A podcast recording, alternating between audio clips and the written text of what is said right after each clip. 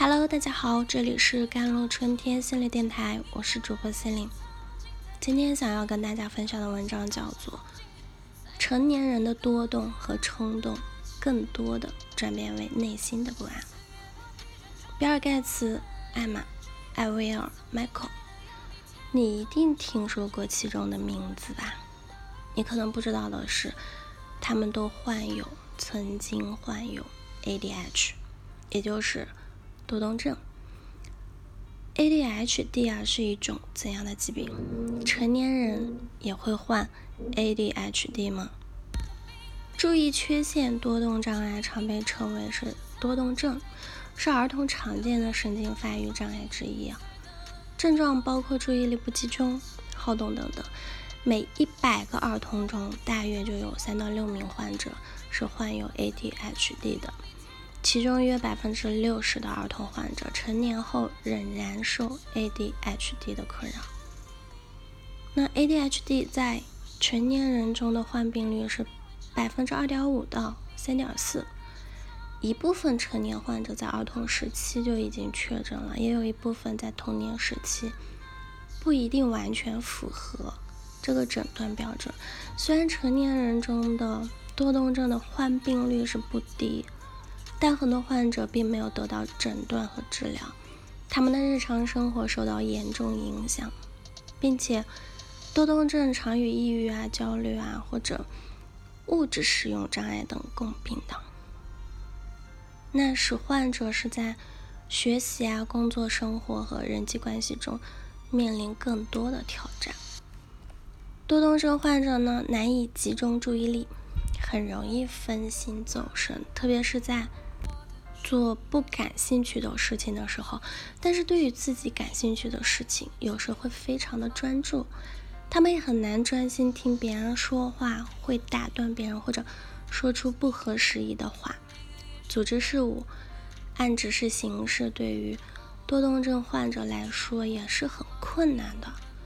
患者可能同时开始做很多件事，但不能做到有始有终。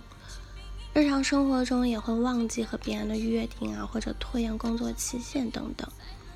除此之外呢，多动症患者容易出现的情绪不稳、失去耐心、发脾气，他们也会感到身心难以平静。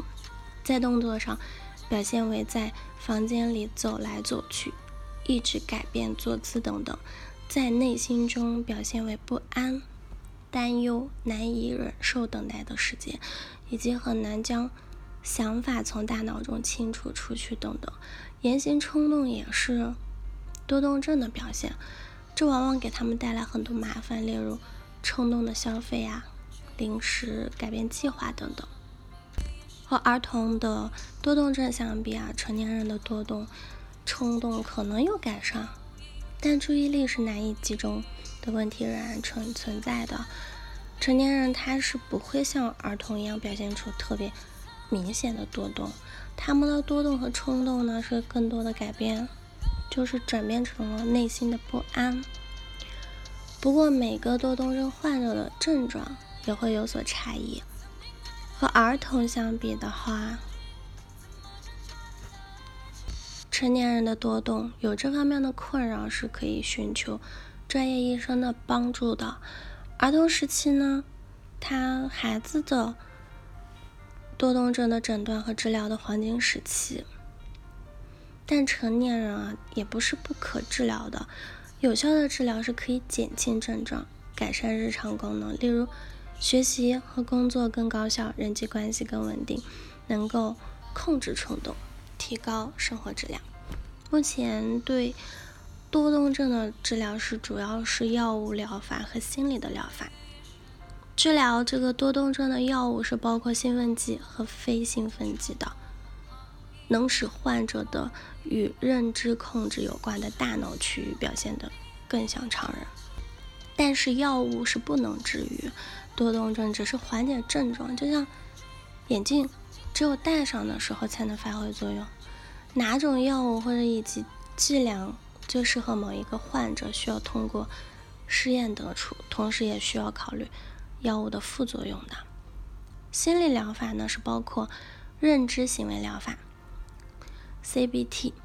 那家庭治疗还有人际关系治疗等等，有时心理疗法与药物疗法结合使用呢，是才能达到更好的效果。除上述的治疗方式呢，也有一些日常的方法可以帮助多动症患者，在这里呢分享给你们。第一就是，如果觉得完成一件事情很困难，可以将任务划分为一系列小任务，从最简单的开始。一次处理一个部分，并且在完成任务后给自己积极的强化或者奖励。第二，在时间管理方面的话，就是可以列出每日的计划和待办的清单，需要记住一个约定的期限，并设置提醒闹钟啊。第三，就是在人际关系方面，如果因为注意力不集中而感到难以与他人交流的话，可以将自己获得的信息复述给对方，请对方确认是否有缺漏。如果因为冲动而常常打断对方或者发脾气，可以在有这种冲动时暂停下来深呼吸，通常冲动很快就会过去。第四点就是适量运动可以消耗掉多余的能量，缓解症状。如今人们对于儿童的多动症的认知度是越来越高。但对成年人的多动还是了解是不够多的。一些成年患者在确诊呢，才开始与自己和解。原来之前遇到种种问题，并不是因为自己很糟糕，只是生病了而已。治疗可以明显的改善生活质量的。希望每个人都能了解并且正视它。如果有这方面的困扰，就请及时寻求帮助。好了。以上就是今天的节目内容了。咨询请加我的手机微信号：幺三八二二七幺八九九五，我是司令，我们下期节目再见。